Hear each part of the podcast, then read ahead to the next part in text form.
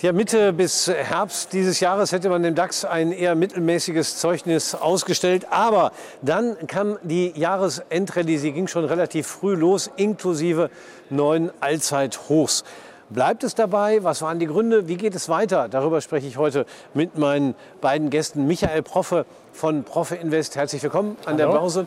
Und Dirk Hess von der Citigroup, ebenfalls herzlich willkommen hier an der Hallo. Börse. Dirk Hess, ähm, was waren aus Ihrer Sicht, mit so ein bisschen Abstand, den wir jetzt schon mal haben, nicht viel, aber ein bisschen, die Gründe, dass der DAX auf einmal so nach vorne gekommen ist? Also zum einen, es hat wirklich Mitte des Jahres keiner damit gerechnet.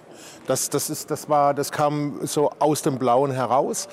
Es ist höchstwahrscheinlich mehr indiziert durch die amerikanische Börse, weil die amerikanische Börse auf einmal gerade auch die Nasdaq gerannt ist und gerannt ist und ist nach oben.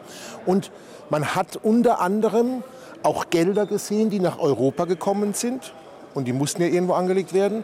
Und das positive Momentum hat einfach für eine positive Grundstimmung gesorgt. Und die Investoren haben wirklich dann halt wirklich alles gekauft. Wir haben ein neues Allzeithoch kreiert. Ähm, was auch ein Punkt sein kann, ist, man glaubt natürlich, dass die Zinsen irgendwann mal auch in Europa ähm, nicht mehr so hoch sein werden. Es ist nicht das gleiche Szenario wie in Amerika, aber man leitet ja oftmals aus Amerika auch etwas für die Zukunft in Europa ab. Und von daher ist hier auch eine positive Stimmung, was denn unter anderem die Zinsmärkte nächstes, übernächstes Jahr machen werden. Wenn wir jetzt mal aufs nächste Jahr blicken, Michael Proffe, dieses Jahr sind die 17.000 schneller weg gewesen, als viele gedacht haben. Geht es nächstes Jahr dann sogar in Richtung 18.000? Ja, ich gehe davon aus, dass das passieren wird. Wir werden vielleicht Ende des Jahres bei 18,5 liegen und übernächstes Jahr bei 20. Weil, wie Herr Hester schon gesagt hat, der zentrale Punkt ist Amerika. Amerika brummt. Die Unternehmen brummen. Die Umsätze steigen, die Gewinne steigen. Und jetzt ist etwas passiert. Die Stimmung ist schlagartig geändert, extremst positiv und wir gehen mehr in den breiten Markt hinein. Das heißt, die großen sieben sind nicht nur alleine mehr die Zugpferde, sondern auch im Russell 2000. Auf einmal bewegt sich alles und dann passiert das, was du auch schon gesagt hast. Auch die großen Fonds, die denn äh, strukturell so aufgesetzt sind, müssen auch andere Produkte kaufen und das hilft den DAX auch. Der äh, wurde mit hochgehoben. Ähm, hat der DAX die Qualität, die er aktuell hat mit den Unternehmen da drin? Das ist fraglich. Die amerikanischen Unternehmen haben die Qualität und die werden nächstes Jahr hausieren, massiv hausieren und die ziehen natürlich den DAX mit hoch, weil das ganze Geld, was da ist, es ist wahnsinnig viel Geld hin, das muss ja irgendwo hin mhm. und muss aufgeteilt werden. Deswegen, mich würde es nicht wundern, wenn der DAX am Ende des Jahres unter Schwankungen bei 18,5 oder sogar höher liegen würde. Und der Kess ähnlich optimistisch wie Michael Proffe? Ich bin kein Analyst, das ist das Schöne. Ich, ich kann mich zurücklehnen, kann sagen, Marktteilnehmer, mit denen wir sprechen, sagen das. Und das ist ja eine schöne, komfortable Situation. Es ist schon eine positive Grundstimmung zu sehen, man merkt das. Man merkt eine gewisse Erleichterung, dass äh, sowohl, äh, auch wenn wir in Europa technische Rezession hatten, dass, dass das nicht weitergeht. Äh, äh man merkt, dass mit, mit den Zinsen ist ein Ende da. Die Inflation ist immer noch hoch. Ähm, die wird auch nicht so schnell wieder komplett runtergehen, wo sie war. Aber es ist, eine, es ist die Erleichterung und dann kommt natürlich der Anlagenotstand und dann wird gekauft. Also die positive Grundstimmung ist da. Und man kann ja auch mit höheren Inflationen, höheren Zinsen durchaus leben. Das haben wir ja früher auch getan. Und ganz ehrlich, also, Inflation, hat die, ist das eigentlich wirklich ein Thema für die ganz großen Big Player? Pustekuchen überhaupt gar nicht. Die interessiert das überhaupt gar nicht, wo, wo die Inflation ist und wo die Zinsen stehen. Wir brauchen uns die nur angucken. Die stehen fast alle auf Allzeithoch und ihre Berichte waren genial. Und fürs nächste Jahr, die werden ihre Umsätze immer weiter hochpushen. Nein, äh, ja, vielleicht ziehen nur die die Märkte hoch, obwohl jetzt der breitere Markt kommt. Deswegen das Thema als Marktbremse würde ich überhaupt nicht im Fokus haben. Man kann ja ein bisschen Wechselwirkung auch diskutieren. Meine, Inflation ist ja, eigentlich sind ja Aktien ja Inflationsschutz, Anführungszeichen, weil es ja ein Sachwertinstrument äh, ja. ist. Ja. Auf der anderen Seite haben wir natürlich die Zinsen, die über die Inflation nach oben getrieben werden. Da habe ich dann Opportunitäten für, für gerade für institutionelle Anleger, aber die haben es ja auch schon die ganze Zeit. Also von daher muss man sehen, es wachsen nicht alle Bäume im Himmel, aber die Grundstimmung, wie wir es momentan sehen, und das ist ja das, was die Frage war, richtig, die ist positiv. Ja, sehr schön. Und die Inflation hat ja auch einen Vorteil. In dem Moment, wo sie rückläufig ist, ermöglicht sie den Notenbanken auch die Zinsen wieder zu senken. Angedeutet hat das die amerikanische Notenbank schon. Ähm, wann, Michael Proffe, rechnen Sie damit, dass da wirklich was passiert? Äh, es könnte März, April sein, aber letztendlich spielt das für mich als Langfristanleger und der in Megatrends investiert auch nicht so sehr die, äh, die, die, Rolle, weil die Zinsen sind etwas für den Gesamtmarkt, für den breiteren Markt und für die Stimmung. Ähm, dass die großen Player werden, werden davon nicht so betroffen sein. Äh, und was wird der Markt eigentlich machen? die FED wird eigentlich gehetzt. Ne? Der Markt will so schnell wie möglich. Dadurch kann es zu Enttäuschung kommen, dass die FED nicht so schnell macht, wie der Markt ist, dann werden die Börsen kurzfristig korrigieren. Auf das freue ich mich ganz besonders, weil dann kann ich das alles, was gut läuft, etwas günstiger kaufen. Das werden wir möglicherweise nächstes Jahr ab und zu mal sehen, weil die FED wird definitiv nicht so reagieren, wie der Markt das eigentlich will. Das haben wir gerade vor 14 Tagen gesehen. Ne? Aber es gibt auch bestimmte Branchen, die ein bisschen stärker von den Zinsen abhängen als andere und die profitieren ja dann, wenn Ja, natürlich, die werden natürlich, für die ist das natürlich super, die werden davon profitieren. Das hilft natürlich auch dem, dem äh, Gesamtmarkt. Ne? Definitiv. Die haben ja auch stark korrigiert, als die Zinsen gestiegen sind. Ja. Und haben dann am stärksten nachgeholt, als die Zinsen wieder deutlich zurückgegangen sind. Wir sind ja vom Zinshoch in den USA ja schon wieder ganz weit weg, gerade auf dem langen Ende, mhm. deutlich wieder weg. Also von daher kann das sehr, sehr, sehr, sehr interessant ja, aber sein. Die nächste Frage ist ja dann, wenn die Zinsen runtergesetzt werden, dann ist irgendwann ja Stopp. Was, was will der Markt denn eigentlich dann? Ne? Mhm. Dieses Spiel wird ja dann ständig irgendwie weitergespielt. Aber ist das wirklich für das Grundwachstum notwendig? Nein. Denn wenn wir jetzt mal uns die großen Indizes angucken, wir stehen jetzt bei den großen Indizes wie vor zwei Jahren. Das kann man einfach zusammenklappen und sagen, hey, theoretisch ist eigentlich gar nichts passiert.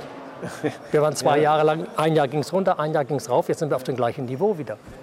Aber interessant ist natürlich nochmal ein Blick auf die Branchen. Wir hatten dieses Jahr äh, wieder mal ein Jahr, wo vor allen Dingen die ganz großen Hightech-Unternehmen stark gelaufen sind. Die äh, Magnificent Seven, schwieriges Wort.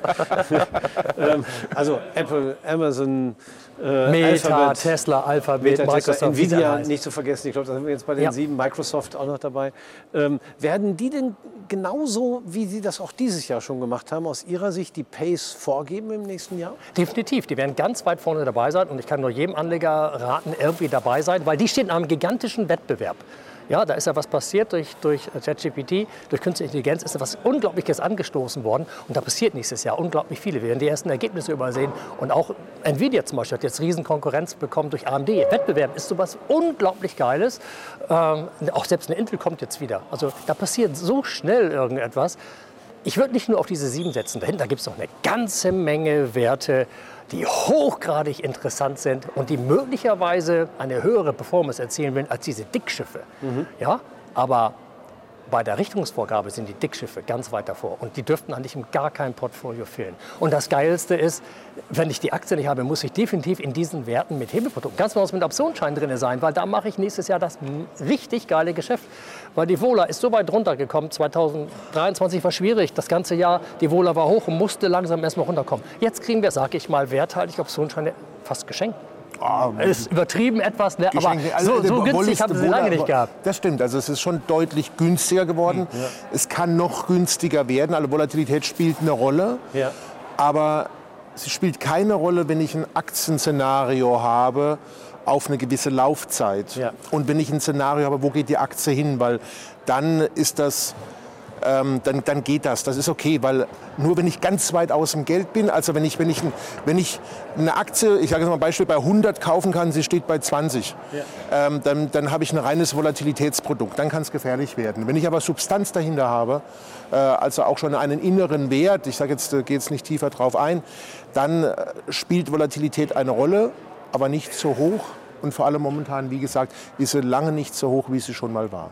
Was nicht heißt, dass es nicht noch ein bisschen nachgeben kann. Aber, aber ich würde noch mal trotzdem auf den Punkt Volatilität eingehen. Das versteht vielleicht nicht jeder sofort, warum die Volatilität so wichtig für den Preis eines Optionsscheins ist. Warum ist das so? Um es ganz kurz zu machen, äh, wenn ich, wenn ich einen Optionsschein kaufe, dann kaufe ich mir das, jetzt sagen wir das Recht, einen Call-Optionsschein, eine Aktie zum bestimmten Kurs zu kaufen. Mhm. Und je länger die Laufzeit ist, desto stärker kann der Aktienkurs um, dieses, um dieses, den Bezugspreis herum schwanken. Mhm. Und je stärker die Volatilität, das ist ja die Schwankungsbreite, desto stärker kann sie weiter oben und unten sein. Das heißt, wenn, eine, wenn die von uns erwartete Schwankungsbreite der Aktie während der Laufzeit dieses Optionsscheins sehr, sehr stark ist, mhm. dann kann sowohl die Aktie am Ende ganz weit über dem Bezugspreis, auch als ganz weit unter dem Bezugspreis sein. Und, das, und da habe ich eine weniger starke, gute Möglichkeit, die Eintrittswahrscheinlichkeit und die Werthaltigkeit zu errechnen. Deswegen ist es teurer. Mhm. Wenn eine Aktie wenig schwankt und nur so macht, dann fällt es mir als Optionshändler viel einfacher zu sehen, wo am Ende der Laufzeit die Aktie Pi mal Daumen rauskommt. Und deswegen ist es, wenn es einfacher ist zu errechnen, äh, macht es dementsprechend das Produkt auch billiger. Ja, und, Also das war jetzt ja ich glaube, es war entscheidend. Je höher die Volatilität, je Desto teurer, teurer. ist das Produkt. Ja. Und wenn die Vola denn runterkommt, ist, läuft das gegen den Optionsschein. Das ist noch einmal, einmal zusammengefasst auf Ja, Deutsch. das ist Aber, aber mit anderen Worten, wenn wenig Schwankungen erwartet werden, sind die Preise historisch betrachtet zumindest günstiger.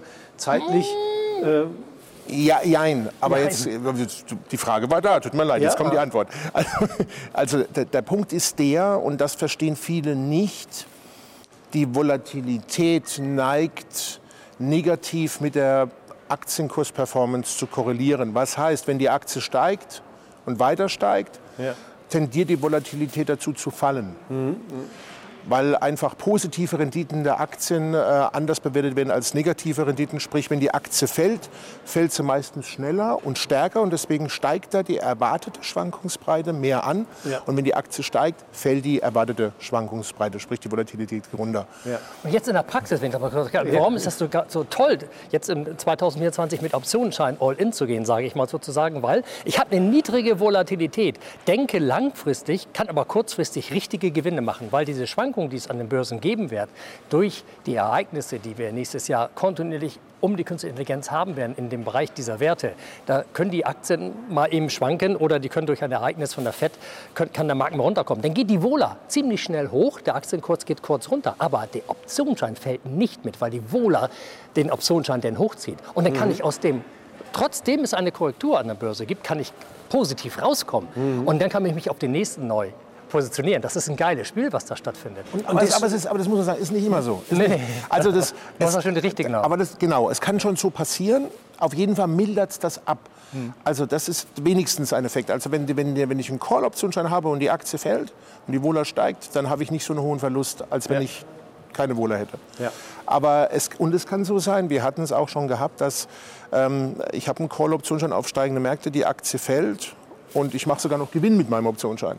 Also es ist ein aber es ist eher der Ausnahmefall. Es ist Man nicht muss, die es, Regel. man muss es, nee, ist Ausnahme. Man, man muss es wissen und wir sind gerade in einer echt guten Umgebung, Ja. wo das funktionieren kann. Auf jeden Fall ist es so insgesamt, und das war ja auch die Ja. Aussage, die Wolle ist, also die Vola ist momentan nicht so teuer. Das heißt, die, äh, die Möglichkeit, über Optionsscheine Aktieninvestments abzubilden auf eine mittelfristige Laufzeit, ist attraktiver als vorher. Ja. Und, und das ist auch der Hauptgrund, dann, wenn ich es richtig verstehe, warum Sie sagen, man sollte mit Optionsscheinen reingehen und nicht nur die Aktie direkt kaufen, weil man eben den Hebeleffekt nutzen kann, gerade weil die erwartete Volatilität im Moment relativ gering ist. Genau, und dann sollte man langfristig denken, in der Planung eines Optionsscheins, 18 oder 24 Monate. Aber man darf durchaus, weil das wird der Markt nächstes Jahr hergeben, kurzfristig agieren. Dass man nach wenigen Wochen oder Monaten schon mal mit einer fetten Performance rausgehen kann und sich neu sortiert. Und das werden wir nächstes Jahr des Öfteren machen können, weil nächstes Jahr ist übrigens Wahljahr in Amerika. Ne? Das wird auch gewisse Schwankungen wieder machen. Und äh, das wird hochinteressant, aber nicht nur mit Plain Vanilla Optionsschein. Auch für nächstes Jahr sind Turbos wieder hochinteressant. Ja. Das wäre meine nächste Frage. Es gibt eben diese beiden Möglichkeiten. Bei einem Optionsschein habe ich einen bestimmten Basispreis, auf den es ankommt. Äh, Die Volatilität spielt eine große Rolle. Bei Turbo-Optionsscheinen ähm, ist es nicht der Fall. Da äh, habe ich eine bestimmte äh, Kurslinie, bei der ich in den Totalverlust fallen würde, würde aber in die andere Richtung natürlich überproportional gewinnen, bin aber von der Volatilität nicht so abhängig. Ja. Wann spricht die Überlegung für Turbo-Optionsscheine? Die Turbo, ähm, in, ähm, 2023 war das sehr schwierig. Der Markt war sehr nervös, war unruhig und da sind sogar die Big Techs 10, 15 Prozent durch ein Ereignis gesprungen. Äh, das ist für Turbo-Zertifikate, wenn man 20 Prozent oder sowas weg war, dann war man schon kurz vorm K.O. Dann hat die Aktie am nächsten Tag nochmal 2 Prozent verloren, dann war man einfach weg. Das ist für einen normalen Trader einfach viel zu schnell. Für einen Profi, der kann reagieren, aber ein normaler Trader, der verliert einfach das Produkt. Diese Exzesse, die sind jetzt weg, die sind irgendwie aus dem Markt raus, weil die Stimmung sich vollkommen umgedreht hat. Und ich gehe nicht davon aus, dass wir nächstes Jahr solche derartigen Schwankungen haben, außer irgendein Unternehmen baut richtig Mist. So, aber ansonsten im breiten Markt gehe ich eher davon aus, dass wir das 2023 abgebaut haben. Und dann ist die Volatilität, ist ja auch ein Beispiel dafür, ist, ist, ist unter. Das heißt, der Markt erwartet diese Exzesse, die wir 2023 haben, gar nicht mehr.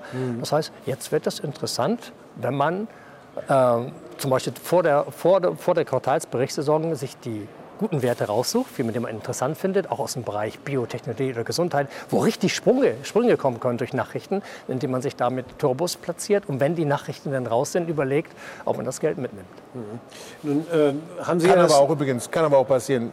Vorsicht. Ähm, gerade wenn die Nachrichten kommen und die Sprünge kommen, mhm. wenn ich dann auf der falschen Seite bin, ja. habe ich aber relativ schnell meinen Knockout. Also das ja. heißt, bedeutet, dann verliere ich aber auch mein Geld. Das ist immer wichtig zu wissen, dass wir ja. über Hebelinstrumente sprechen, wo natürlich der Totalverlust immer Ab, eine reale absolut, Möglichkeit absolut, ist. Ja. Äh, aber Sie haben ja Ihr Ohr als Emittent von Zertifikaten und auch von Optionsscheinen äh, von Hebelinstrumenten relativ nah am Markt. Ähm, was, was, was machen denn die Anlegerinnen, Anleger, die Trader, mit denen Sie in Kontakt sind? Nutzen die eher die Turbo-Variante, nutzen die eher die Optionsschein-Variante? Welche Rolle spielt das mittelfristige Investieren in, in Aktien? das ist das Faszinierende seit des also Turbos, ähm, weil auch hier der Turbo-Zertifikat, Turbo-Optionsschein, fachlich ist es der Turbo-Optionsschein. Das hieß früher mal Turbo-Zertifikat. Man, man, wirft den Begriff gern durcheinander. Turbos, immer das Gleiche, egal ja. ob Zertifikat oder Optionsschein. Der Turbo äh, wird eigentlich von den meisten genutzt. 80 Prozent der Umsätze werden in Turbos gemacht, weil sie einfacher zu verstehen sind, weil sie keine Volatilitätskomponente haben und ich kann halt kurzfristig rein und raus mit ihnen traden. Wenn ich allerdings mittelfristig investiere, dann ist der Optionsschein wiederum das Bessere. Das sind ungefähr 20, 20 25 Prozent der Umsätze finden in Optionsscheinen statt. War früher viel, viel mehr. Aber die Komplexität des Produktes und mhm. viele neue Anleger, die reingekommen sind, wollen sich mit der Komplexität nicht auseinandersetzen. Mhm. Diejenigen, die lange dabei sind, setzen sich gerne mit der Komplexität auseinander, weil es ja gut für sie ist, gerade jetzt, wenn die Wohler niedrig ist. Mhm.